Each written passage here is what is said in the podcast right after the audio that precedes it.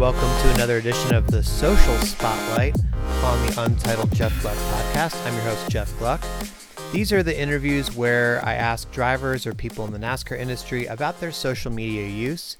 And this is the second edition. The first one was with Austin Dillon during Daytona Speed Weeks. Up this week is Landon Cassill, who is known as one of the best social media users, I think, of all the drivers. He is excellent with his communication with fans and interaction. So I wanted to ask Landon a little bit about that, his philosophy, and his favorite platforms. So let's take a listen. Okay, so we are here on the Social Spotlight interview with Landon Cassill, who probably is one of the most socially, I don't know, spot spotlighted drivers. Yeah, sure, that's Landon's su- word, suggested word. Landon, uh, first of all, in general, how would you describe your social media philosophy? Because you're very open. You're on most of the platforms, if not all of them. What's your general thought on that? Um, well, I mean, I, I'm a, I'm a child of the internet, so um, as we all are for the most part. But I mean, there's a lot of drivers that that in the series that don't really come from my generation. I'm, you know, you're pretty typical millennial, I think. So, um, yeah, I grew up doing schoolwork on the internet, spending my time playing video games on the internet, and, and um, I feel like internet culture is just part of my life. So I kind of just live it out that way. It's just kind of an extension of me. What was the first social media that's still in existence that you were on? I assume you were probably on MySpace at one point, but it, like a Facebook, Twitter, what were you on first? Um, Xanga was my first social media platform. uh, Can you remind me what that is? Xanga was a um, was a blog site, and uh, yeah, me and my friends had Xanga pages. I um, and we just would post daily content, I guess. and and I, it, it's pretty like it's all pretty similar. Everything you know, it's just everything's kind of moved from one to the other. Um, you know, back then you would just you get home from school, log onto the internet on my computer at home, and um, we had dial-up internet for the longest time, and um, and uh, yeah, I'd log onto my Xanga account and make a update about something that happened at school, and then like check it every couple hours to see if anybody liked it or because you could actually like like it back then. Um, I, don't, I, can't, I don't even remember what it was called. I, um, but uh, but yeah, you could leave comments and things like that. So you could customize your page, and it's kind of cool. So you're you're an early adopter. You're on Twitter. You're on Snapchat, uh, Instagram, I think. But your Facebook, you have somebody else do that, or do you do that? Um, my Facebook is kind of a collaboration. Uh, like I do, um, the biggest thing I do on Facebook is Facebook Live, um, and uh, and I scroll through my timeline a lot. I see what people comment on pages. Um, I just I don't use like a personal Facebook page, so it's not in my like habit to be logging on to Facebook a lot. So, um, but I love Facebook Live. I love that platform. So. Um, I do kind of go in spurts where I'll be on Facebook an awful lot if I'm posting live content. Uh, for Instagram, um, I I don't feel like I'm the best photographer, and it's not like kind of in me to always stop and take pictures. So my Instagram content is kind of intermittent. But the one thing I really like about Instagram right now is Instagram Live. Um, it's the the content disappears, so you literally are you know if you catch it live there's no rewinding. You know you don't get to see the beginning of the video. You're just watching it live as it happens. And then as once the person logs off the live feed like that's it. It's gone. It just you know as the as the host you see how many people watch your video um, and then that's pretty much it.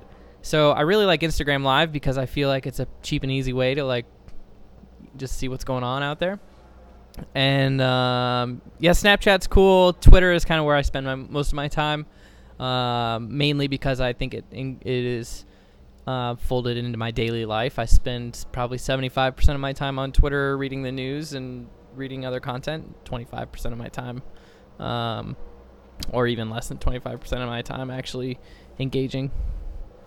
So, going back to the live stuff for a minute, I, I've never actually used Instagram Live. One reason is what you said; it disappears.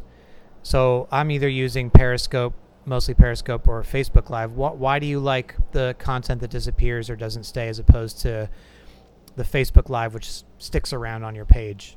Um, I think for I think it's kind of a a way for me to um, post unique, personal, native content on Instagram, but then not have to have that airing out for an extended period of time. So, um, yeah, I think that's that's one purpose that it serves that I like about it. Because I because even as authentic as Facebook Live is, um, it's still to some degree a little planned out. Um, like for instance, um, after the Daytona 500, I did a like a, a recap where I stopped at Love's Travel Stops and got fuel on the way home from the Daytona 500, which was actually totally natural. Like there was nothing staged about that. I mean, I needed gas in my truck. There was a Love's Travel Stops off the interstate. Like I was stopping there anyways, and I thought, man, I I've been wanting to do kind of race recaps and stuff like that, um, and talk to my fans. So what better way to do it on Facebook? Um, so I mean, in a lot of way, so that that was a very authentic post, and it was a real thing that happened. But it was also something that in the back of your mind, I know that that content is going to stay on Facebook, or my intention is for it to stay on Facebook and get more views, and, and for people to see it and, and follow up with that recap. Where on Instagram, like I can just pull my phone out walking out of the garage into the car and have literally no plan whatsoever and no idea what I'm going to do, but just fire up Instagram Live and just see who's watching. Uh, and, and the other day I was on Instagram Live and somebody that I hadn't talked to in five years that I went to high school with was like, hey, Landon. And it was like, oh my gosh, Tyler, I haven't seen you in five years. How's it going, man? And then it just kind of sparked like a conversation. It make you think of a story. You tell somebody a quick story, and then you get to your car and you log off and it's gone. And it's really just, you know, um, it's it's a really I feel like authentic experience between you and your viewers, and and then I think it does serve a value to Instagram because um, a lot of people have notifications turned on on Instagram, and Instagram, you know, sends out a notification that says Landon Cassill is live, and I think people, you know, and I'm not the one that's that's thinking this. Obviously, I think the platforms are thinking this. People can't help themselves; like they have to see what's going on. So, um, I think it's a it's kind of like free advertisement to your page. It's a good way to drive people to your to your site. Interesting. So, um, Snapchat, I feel like you're one of the people that's best at it, but it doesn't sound like you love it like as much as you love Twitter. Um, have you, has your love affair with Snapchat sort of cooled a little bit? And also, um, how many people do you follow on Snapchat? Um, I I follow just a handful of people. Like I said, I haven't. I don't. Snapchat isn't like my primary source of, um, of news, and I feel like I'm super interested in news, and so Twitter is just a really good platform for that. Um, for me right now, um, but I do like watching people's snaps. Um, I think that Snapchat is really cool because they have a lot of. Uh, they have some pretty neat technology. I think that none of the other platforms have, um, and I think the the facial recognition stuff, um, and even like the object recognition stuff that is in their platform, is is going to probably take off. They're, that's probably what they're going to be positioning themselves to really pop here in the next couple years, um, especially since they've gone public. They're injected with a crap load of money. So, um, yeah, I'm looking at the people I follow. I follow NASCAR. I follow Lewis Hamilton. Um, a couple friends of mine. Um, I follow Jordan Anderson. He's a race car driver. Uh, Gary V. Kim Kardashian. um, my sister Echo. Um, those are just the people that have stories right now. So, um, and then I have a couple group messages with friends and and some friends that send me snaps on a daily basis. So, um, I'll probably be going in and out of Snapchat, um, you know, over the course of the year for sure. So let's talk about Twitter since you use that the most. Um, how how often are you checking it? Is it is it like the first thing you you check in the morning? And do you ever worry that you're looking at it too much? Because you know we we hear about the the Twitter vacuum, I guess. Yeah, I'm I'm probably definitely stuck in the Twitter vacuum. Um, it's definitely the first thing I check in the morning. Um, I don't watch a lot of TV uh, other than like Netflix. My wife and I have shows that we watch, so I I I just I get all of my news. I get all of my gossip. I get pretty much a lot of my um, social information from Twitter and my Twitter timeline. So, um, like everything serious, everything humorous. I like I follow my favorite weatherman on Twitter. Like you know, it's just political. All this stuff is pretty much Twitter for me. So, um, I'm definitely stuck in a Twitter vacuum. If if you have people that are giving you a hard time, are you a blocker or do you mute people or do you just ignore them? I don't block people. Um, actually, if somebody's giving me a hard time, I like take the time to try to win them over. um, and honestly, it works every time. Like I have won over fans that like was talking so much crap, and and I would just like you know engage with them, and they're just they just want attention. They just you know now I I could see I, you know I don't have I don't get a lot of people hating on me on Twitter, so when I do get someone, it's like oh I'm gonna see what's crawled up this guy's butt, you know, and make him feel better here, and uh, you know just talk to him a little bit, and always works. But I mean if you're like Dale Jr. or Brad Keselowski or uh, some really polarizing figure in the sport, he probably gets hundreds of those a day, and um, I wouldn't be doing that at that point. But um, you know, I don't know. I don't like blocking people. I don't like silencing people. I don't think that's I don't think that's cool. But I do silence people. I do mute people, um, and that's just if their timeline's annoying. So, as people you follow, you mute them yeah, I definitely have people that I follow that I mute, and that's just because like I don't really want to unfollow them. Like they're people like I have people that I'm friends with that like I just don't like their regular content, but if they tweet at me, I want to see a notification so I can engage in a conversation. So I just I mute them. That's my solution. But blocking people, I'm not into that. I'm not into silencing people. What What do you think the future of Twitter is? Because you hear a lot about how millennials um, don't even really like Twitter that much anymore, and that most of them are just going straight to Snapchat, or the younger people, at least teenagers and stuff. Um, you know, do, do you think that people will continue to go on Twitter, or is it is it going to go the way of MySpace at some point?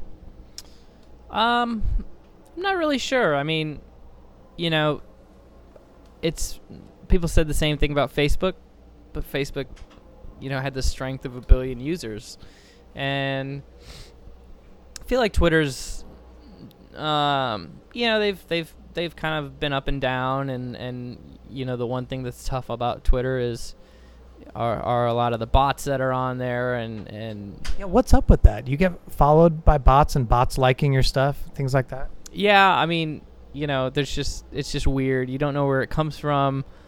Um, I, I don't you know, I don't really know. Like, I don't know if that's a problem with Twitter. I feel like Twitter did a good job with one of their recent algorithms. They um, kind of made an update where like verified accounts or accounts with you know seemingly original content are higher up in the replies lists um, of other verified accounts. So, um, you know, I think that you know got rid of a lot of the like posting pretty much. you know, and and that happens seems to happen a lot on Twitter. But even though that's that's still still happens an awful lot. So. I don't really know. You know, it's it, you know, Twitter's a cool, cool thing, and you know, until for me, I, I think until I find a better place to get my news, um, you know, and to have a co- better place to get a constant stream of updates, it's it's gonna be hard to find another platform. I mean, I've got almost six or seven years of time invested in this one platform um, for all the people that I follow. Last thing I want to talk to you about is unlike a lot of drivers, I think it's fair to say that you've built relationships and made friends with people through Twitter, fans of yours or people that you just thought had cool content, who are NASCAR fans in general. Why were you willing to do that and be open about that? And has the experience doing that uh, been positive for you, or have you had any negative experiences? Man, I mean, why not? I, I've just uh, I'm just a regular person, and I I like to get to know people, and I like to know um, I like to learn from people who have different points of view and and have different skills, and so I've made a lot of friends online. Um, that are in all kinds of industries. Um, in a lot of ways, those those networking th- those networking moves and relationships that I've built have gotten me a lot of interesting media attention and and um, uh, you know opportunities in in in uh, platforms outside of just NASCAR racing. So um, yeah, I mean I've built a lot of genuine friendships and I've learned a lot of cool things from people and I think that's just natural for me. I don't you know I don't, I don't put myself on a pedestal or anything. You know I'm just I'm a NASCAR driver, but kind of just like anybody else, I guess. How many people that you've met through Twitter or fans like that would you say have your personal cell phone number? Um, probably quite a few. yeah, yeah. I mean, more than you could count on two hands, I think. That's interesting. So no problems with that. I mean, you haven't had any bad experiences. No, not really. I mean, I don't, you know, I don't just give it out to anybody, but you know, what's uh how is it different having letting someone having your cell phone number than is like letting them in your direct messages? Like notification comes through the same way. I mean, shoot with Snapchat, you can call someone, you know, you can you can video call with someone. I mean, it's all this. It's kind of you have the same capabilities. Um, you know, to me, it's it's like all the same thing.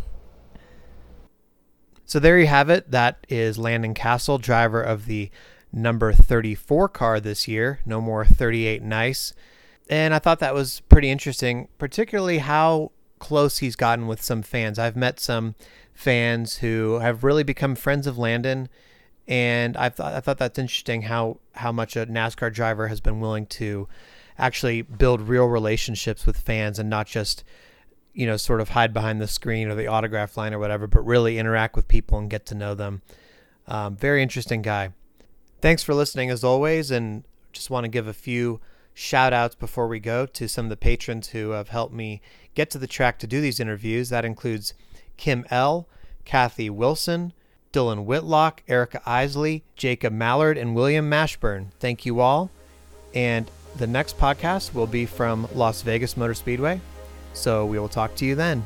See you next time.